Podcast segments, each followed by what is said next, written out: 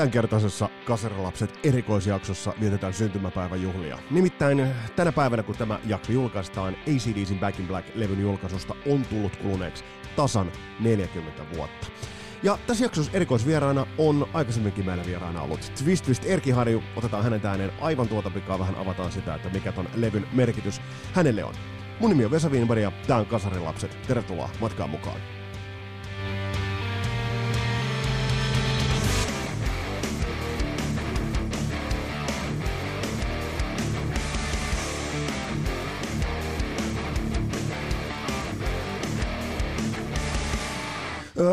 Toi Back in Black-levy on käsitelty jo aikaisemminkin, itse asiassa ö, jakso 73-74. Siinä käytiin läpi tuotannollisesta näkökulmasta toi levy. Ota se haltuun, ja kun tämä jakso ilmestyy, niin tänään lauantaina meillä on myös Facebook-live, ja sehän tulee jäämään sitten Facebookiin. Ja mulla on ajatuksena se, että otetaan tuo levy kimpassa, laitetaan se samaan aikaan soimaan, fiilistellään vähän viisi kerrallaan koko levy lävitte, ja, ja millaisia niin kuin, fiiliksiä se herättää. Ja, kun tämä tuotanto ja tuon levyn taustat kerran on käyty jo kertaalle niin lävitse, niin on enää turha mennä siihen. Ota se jakso haltuun, siellä avataan vähän, että miten tuo levy niin kuin teknisesti niin kuin valmistui, mikä sen soundin tavallaan se ydin on, mitä Matt Lang toi tohon, ja se toi tohon levyyn, toi jo toki Highway to Hellin ja For Those About the Rocky. Tässä jaksossa mennään enemmän tuollaisella fiilispohjalla, synttäreillä kun ollaan. Synttäreillä ei analysoida, synttäreillä vedetään naama täyteen kakkua ja analysoidaan sitä musiikkia ja, ja fiilistellään tota levyä. Ja tosiaan haastattelussa on Twist Twist Erkiharo tulee vieraaksi aivan tuota pikaa ja avaa vähän sitä, sitä että, että mitä tuo levy hänelle merkitsi, ja, ja hänen kanssaan tarkoitus puhua myös siitä, että, että mikä tuo soitannollisesti on, mikä tuo levy voimaan ja onko tuo levy ajaton, kuten nyt vahvasti, vahvasti vaikuttaa. Mutta hei, onneksi olkoon, Back in Black. Miten tästä tuleekin aina niin stadisäkki ja Hartwell Arena ja mieleen. Mutta yhtä kaikki levyyn mennään, mennään aivan, aivan tuota pikaa. Mutta hei, mulla on yksi semmonen niin sanottu paluumuuttajakin teille, jota itse asiassa on, on toivottukin. Ja, ja se kuulostaa tältä.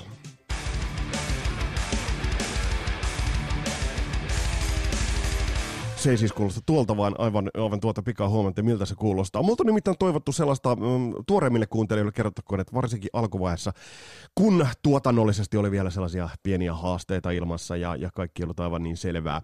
Kaikki ei ollut, ollut sanotaanko näin, että oli pikkasen niin kuin kuuppa hukassa, niin, niin meillä oli semmoinen asia, mihin me aina, silloin tällöin turvauduttiin ja se löytyy tämän liuun takaa. Oh, eruption liuku kertokaa, että silloin, silloin kun ö, on vähän vaikeampaa ja ei hommat niinku suju. Hakekaa lohtua tästä. Oh, Edward. Eruption-liuku auttaa kaikkiin vaivoihin. Mutta nyt on aika mennä itse asiassa varsinaiseen päivän epistolaan, niin otetaan, otetaan työn alle äh, Back in Black ja fiilistellään vähän tuon alkuun Back in Blackia ja vähän niinku niitä ulottuvuuksia ja vähän sen niinku merkityksiä. Ja muutamia pikku, pikku yksityiskohtiakin on, on tosta löytynyt teille kaivettavaksi.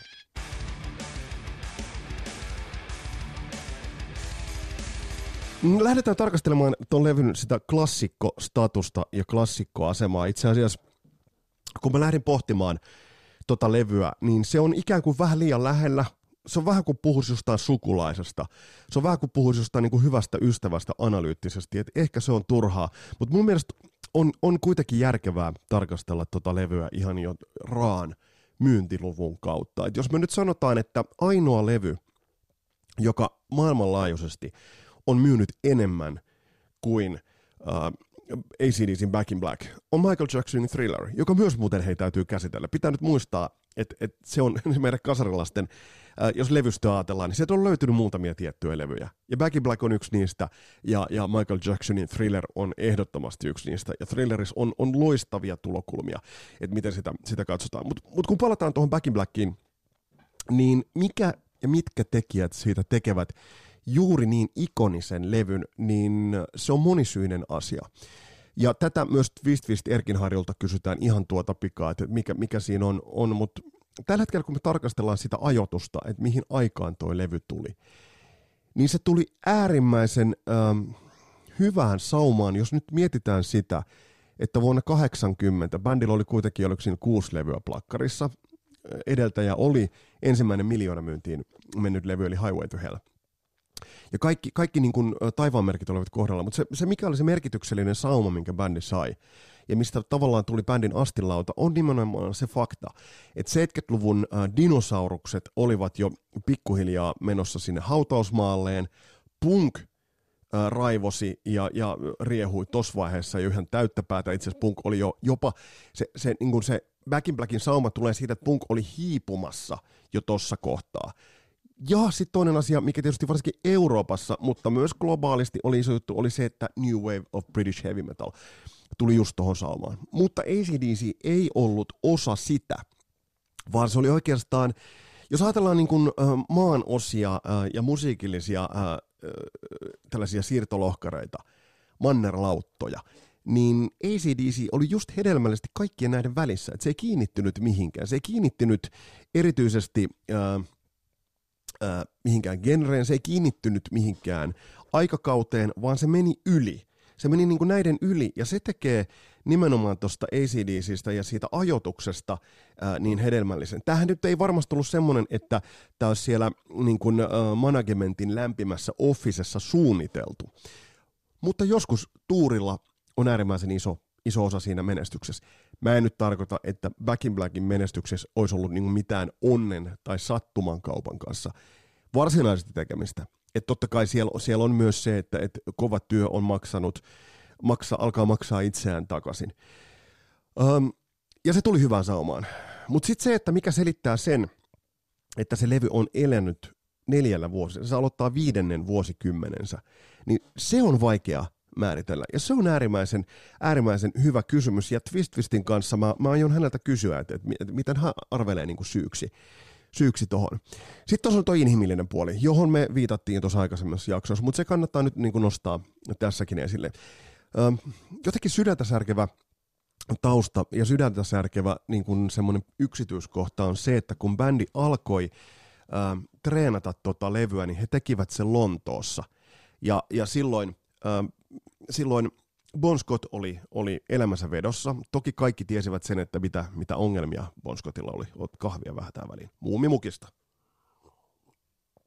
Kaikki tiesivät Bon Scottin ongelmat päihteiden kanssa, mutta hänestä oli tullut äärimmäisen karismansa kautta. Hänestä oli tullut äärimmäisen karismansa kautta, oli kuitenkin tullut äh, koko rockskenen mm, merkittävin äh, frontman. Ja, ja bändi treenasi tota levyä sillä tavalla, että siellä oli Youngin veljekset, en tiedä oliko Cliff Williams basisti paikalla, ja, ja sitten rumpali Phil Rudd ei jostain syystä ollut, ja Bon Scott oli, oli mestolla, ja siellä, siellä soitettiin muutamia, muutamia biisejä. Bändi demotteli silleen, Bon Scott oli nuoruudessaan soittanut rumpuja, ja Bon, bon Scott soitti noita pannuja myös siellä niin treenisessiossa. Ja siitä on jotenkin niin semmoinen niin sydäntä, sydäntä särkevä äh, niin pikkunyanssi oli, että yksien treenien jälkeen, ihan joitain muutamia päiviä ennen, ennen kuin sitten joi itsensä hengiltä, niin Bon Scott oli mennyt siihen aikaan, muistatte, että silloin ei ollut kännyköitä, niin oli mennyt treenin jälkeen puhelinkoppi ja soittanut, soittanut äidilleen Australiaan ja sanonut, sanonut, että nyt on, nyt on sellaisia nyt on sellaisia biisejä kasassa, että I think we're gonna make it. I think we're gonna make it. Bändi oli jo sitä ennen tehnyt ähm, platinamyyntiin menneen Highway to josta me voitaisiin puhua ihan, ihan samalla tavalla, mutta Uh, nyt, nyt puhutaan Back in Blackista. Eli bändillä oli tietoisuus siitä, että jotain spesiaalia on, on niin kuin kasassa. Mä en nyt astu niin kuin merkittävien muusikoiden saappaisiin.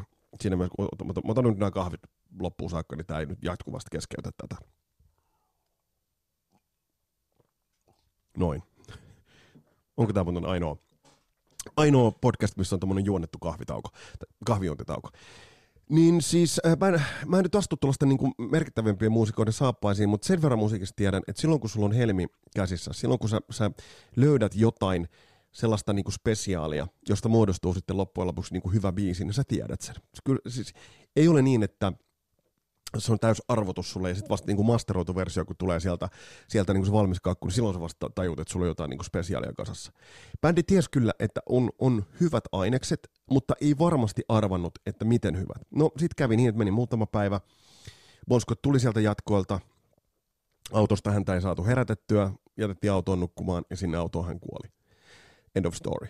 No, kuten tuossa aikaisemmassa jaksossa tästä samasta aiheesta todettiin, niin vi- viisi kuukautta myöhemmin tulee levy pihalle. Et jos sä nyt ajattelet, että silloin kun meillä suurin piirtein alkoi tämä niinku korona-lockdown, niin silloin Bon Scott kuoli. Ja tänä päivänä ACDC julkaisee levyn Back in Black. Niin se antaa perspektiiviä siihen, että miten helvetin nopeasti bändi kokosi itsensä. Totta kai tässä on niinku tausta siinä, että, Bon Scottin perikunta näytti vahvasti peukkua, littipeukkua, että antakaa palaa. Mutta nimenomaan sitten tämä vielä, tää, et, et se eri, erityislaatuisuus, niin oli siinä se yllätysmomentti, että Angus Young on yhdessä haastattelussa sanonut, että kun levy valmistui, että tavallaan silloinhan ei ollut tällaista samanlaista systeemiä kuin nykyään, että, että bounceit lentää niin kuin studiosta muusikoille joka vaiheessa. Että aina kun päivä päättyy, niin, niin jokainen muusikko saa sen hetkisen version, sellaisen pikamiksauksen kuunteluun.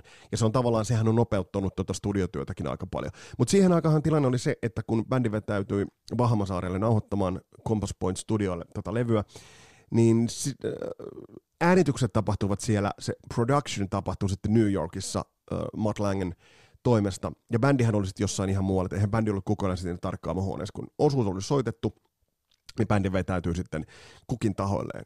Ja sitten on hauska tarina Angus Youngin haastattelu, kun hän kertoo, että kun hän sai sen levyn käsiin.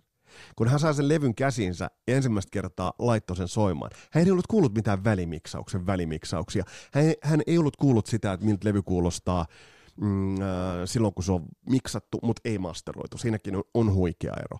Vaan bändi sai sitten sen, niin sen levyn käsinsä, jossa oli ne kannet, mitkä bändi siihen vaati, eli ne täys mustat kannet. Ja sitten kun mä voin kuvitella sen, että kun se neula on laitettu siihen videolin päälle ja se kirkon kello, se lävähtää soimaan, niin se tunne on ollut valtava. Koska se tunne on valtava joka kerta, kun sen levy laittaa soimaan. Ja se, niin kun, mutta sitten kun sä oot tehnyt sen, niin, niin tämä on tosi kliseisesti sanottu, mutta se on, kun sä, sä näkisit oman lapses ensimmäistä kertaa. Että se, se on valtava, valtava sensaatio. Mitä tuolle levylle sitten tapahtui? Se alkoi myymään saman tien. Se varmasti myy edelleen. No edelleen sen ei varmasti. Tai no, sanotaan nyt näin, että kuten tämänkin podcastin tuottaja Taskinen on, on kovia vinyylimiehiä, niin, niin, niin varmasti vinyylinä tota levyä niin kuin myydään myydään edelleen. Ja musta olisikin hauska kuulla tuo, että miltä toi soundaa vinyylinä. Junnu vuosina itsellä toi oli äänitettynä C-kassuna ja sitten niin kuin ostettuna C-kassuna. Että vinyylinä tota ei missään vaiheessa ei ole ollut. Mutta se levyn eeppisyys, ikonisuus, öö, otetaan siihen toista näkökulmaa ja toivotetaan tervetulleeksi meidän tämän jakson vieras, tuttu kaveri Kouvolasta.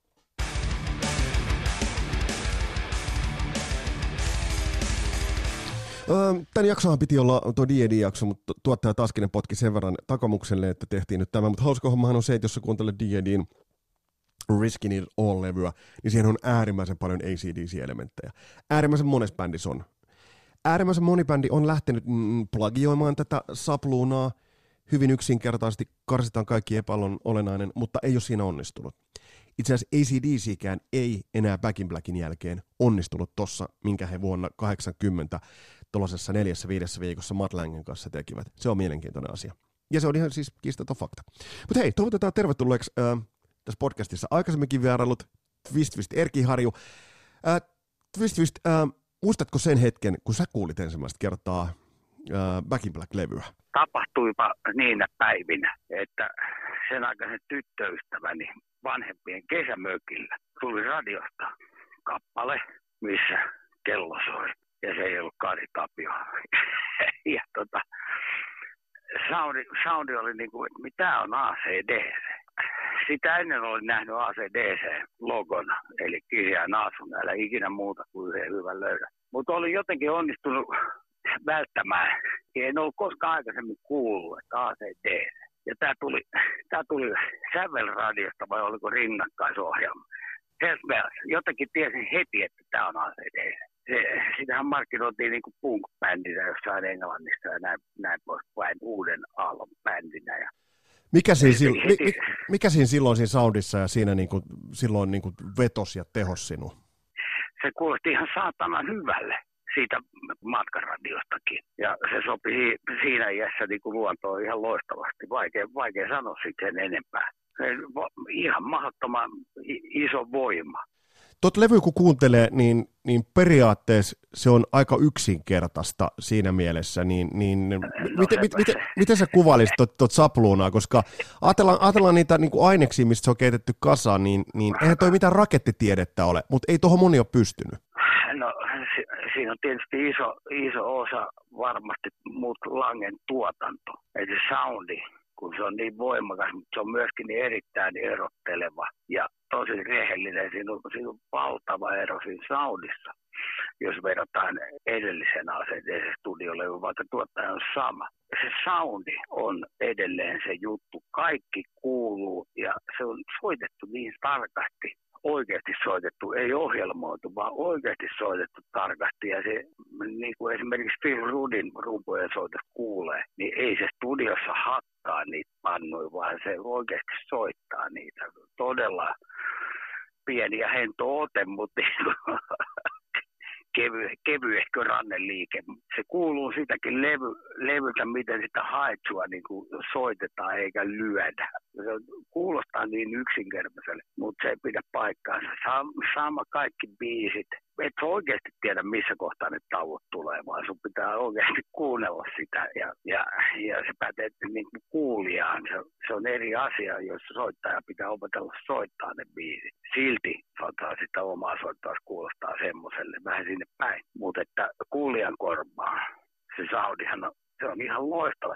Sä voit kuunnella sen mistä tahansa auratoneesta, mistä vaan matkaradiosta. Aika hiljaa ja se silti toimii.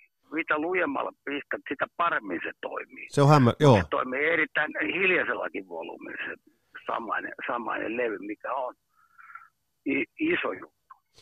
Tota levyä on myyty näiden vuosikymmenien aikana yli 50 miljoonaa kappaletta. Millaisia ajatuksia toi sinussa herättää? No, times they are changing. ei myytä enää. Jos se nyt ilmestyisi, niin ei varmasti myytä enää. Mutta tota, se, se sattui siihen aikaan, siihen aikaan, kun ihmiset oikeasti osti vielä levyjä. Vähän ennen, vähän ennen kyyneleitä, ei kuin CD-tä. Niin tota, vähän ennen CD-tä ihmiset osti vielä vinylilevyjä ja ne oikeasti kuunteli, niillä oli aikaa ja ne sai erittäin isoja fiiliksiä, fiiliksiä äh, jopa selvinkin päin, ei olisi muuten myynyt noin paljon. Onko tuosta levystä tullut siis äh, semmoinen sellaista rock'n'rollin kansanmusiikkia, voiko näin sanoa? En mä tiedä. rock'n'rollin kansanmusiikkia. Eikä rock'n'roll koskaan ollut kansanmusiikkia, mutta tota, tässä tapauksessa ja niin, sillä markkinoinnilla. ACDC on ACDC, mitä siihen voi sanoa, niin kuin noi jätkät on sellaisia kuin ne on, niin kuin sä näet kuvastakin, ei ne yritä näytellä, niitä ei ole yritetty laittaa minkäänlaiseen muottiin eikä sapluunaan, vaan se on just sitä, mitä se on. Take it or leave it. Se on se juttu. Onko tuo ajaton levy soundeiltaan? Ilman muuta. Mikä siitä tekee sen, sen, sen ajattoman? No, helvetin hyvä kysymys, jos mä sen tietäisin. Jos mä sen, sun pitää kysyä tosta, tota, joltain niin kuin tämän päivän 15-vuotiaat, joka ei koskaan kuullutkaan sitä, ja kysy sen mielipide, hänen mielipidettä tästä asiasta. Mutta mun mielestä se on, se, Chuck Berry oli ajaton sen aikaa, kun se oli. Ehkä, ehkä se on se soundimaailma, mikä on niin pistämätön, mutta myöskin ne biisit siinä omassa yksinkertaisuudessaan en mä, jos mä tietäisin sen, niin mä olisin miljonääri. Kyllä mä niin kuin ACDC. Mä en osaa sitä selittää, että se on täysin niin kuin ajaton juttu. Ja se, se, mä oon lukenut aika monta kirjaa tästä asiasta. Miten suuret saappaat oli Brian Johnsonilla silloin niin kuin täytettävänä, vaikka se bändi ei ollut ei ollut vielä breikannut niin isoksi ja sitten kuitenkin tämä fanikunta oli ja on edelleen niin kuin Ryan Vaibon, mikä mun mielestä on sekin vähän suppea katseista ja tyhmää. tyhmää. Mutta miten isot saappaat Brian Johnsonilla oli täy- silloin. Ja, tota, ja aika, aika kulkee ja vuodet kuluttaa, niin tota, kuinka hienosti se täytti, täytti ne saappaat, siis Brian Johnson. Ja silloin Back in Black hän oli nimenomaan se levy, mistä se vasta lähti niin kuin liikenteeseen. Se oli sitä ennen suhtkot suosittu bändi, mutta vähän niin kuin bubbling under. Onko mitä sellaisia bändejä sitten tullut tai nykybändejä, jos olisi vähän tuota samaa niin kuin yritystä. Airborne hakee sitten juttua, mutta... No mut, joo, no se, se on suunnilleen ainoa, mikä mulle tuli mieleen. En mä kuuntele, kuuntele niinku nyky, nykybändejä oikeastaan ollenkaan. Että mä kyllä Kari Tapio ja Mave Hei, sun kanssa viimeksi puhuttiin rumpaleista ja rumpujen soitosta, ja, niin. ja kaikki tietää, että m- miten helvetillinen kannuttaa itse olet ollut. Niin miten kuuntelet tuot Phil Ruddin soittoa, koska sehän, no. se, se on, sehän, sehän on äärimmäisen, sehän on ku... Se on siinä. Se on, niin, se on... niin, se on siinä. Sitä on ihan turha analysoida sen enempää, että siellä, siellä toki tietysti on ollut Kalju, Chris Lady ja Simon Wright ja näin poispäin, mutta kyllä, kyllä Phil Rudd on se ainoa. Se on se ainoa jäkä. Y, K, K, ne. Ja sit... Se on ainoa jätkä. Ja on, on se, hu- se on niin steady eikä mitään ylimääräistä ikinä. Käyttääkö se edes raidia? Mun, mun mielestä sillä on niinku raidi, mutta ei se käytä sitä kappaa vanha blues ride on. Siinä se käyttää raidia. Hyvä. Hei. Mutta heille veti harvoin missään muualla. Pelkkää haitsu. Ja paisten pellit. Hyvä sound. Yeah.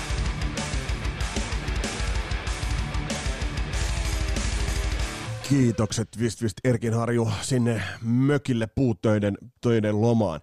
Uh, tässä on tämänkertainen kattaus. Tässä on nyt fiilistelty ennen kaikkea tota, uh, Back in Black-levyä. Kaikkia levyjä ei aina kannata pidä uh, puida, analysoida, ylianalysoida. Back in Black-levy on yksi semmoinen levy, joka kannattaa vaan fiilistellä. Ja tuossa, kun mennään vähän eteenpäin, niin tehdään sitten jakso myös D&Distä, ja mä sanoin, sanoin myös tuosta äh, thrilleristä, että ehkä sekin pitää puida. Tai ei ehkä. Totta helvetissä se pitää puida. Mun nimi on Vesa Wienberg, tää oli Kasarilapset podcast. Kiva kun olit kuulolla, palataan astialle. Moro!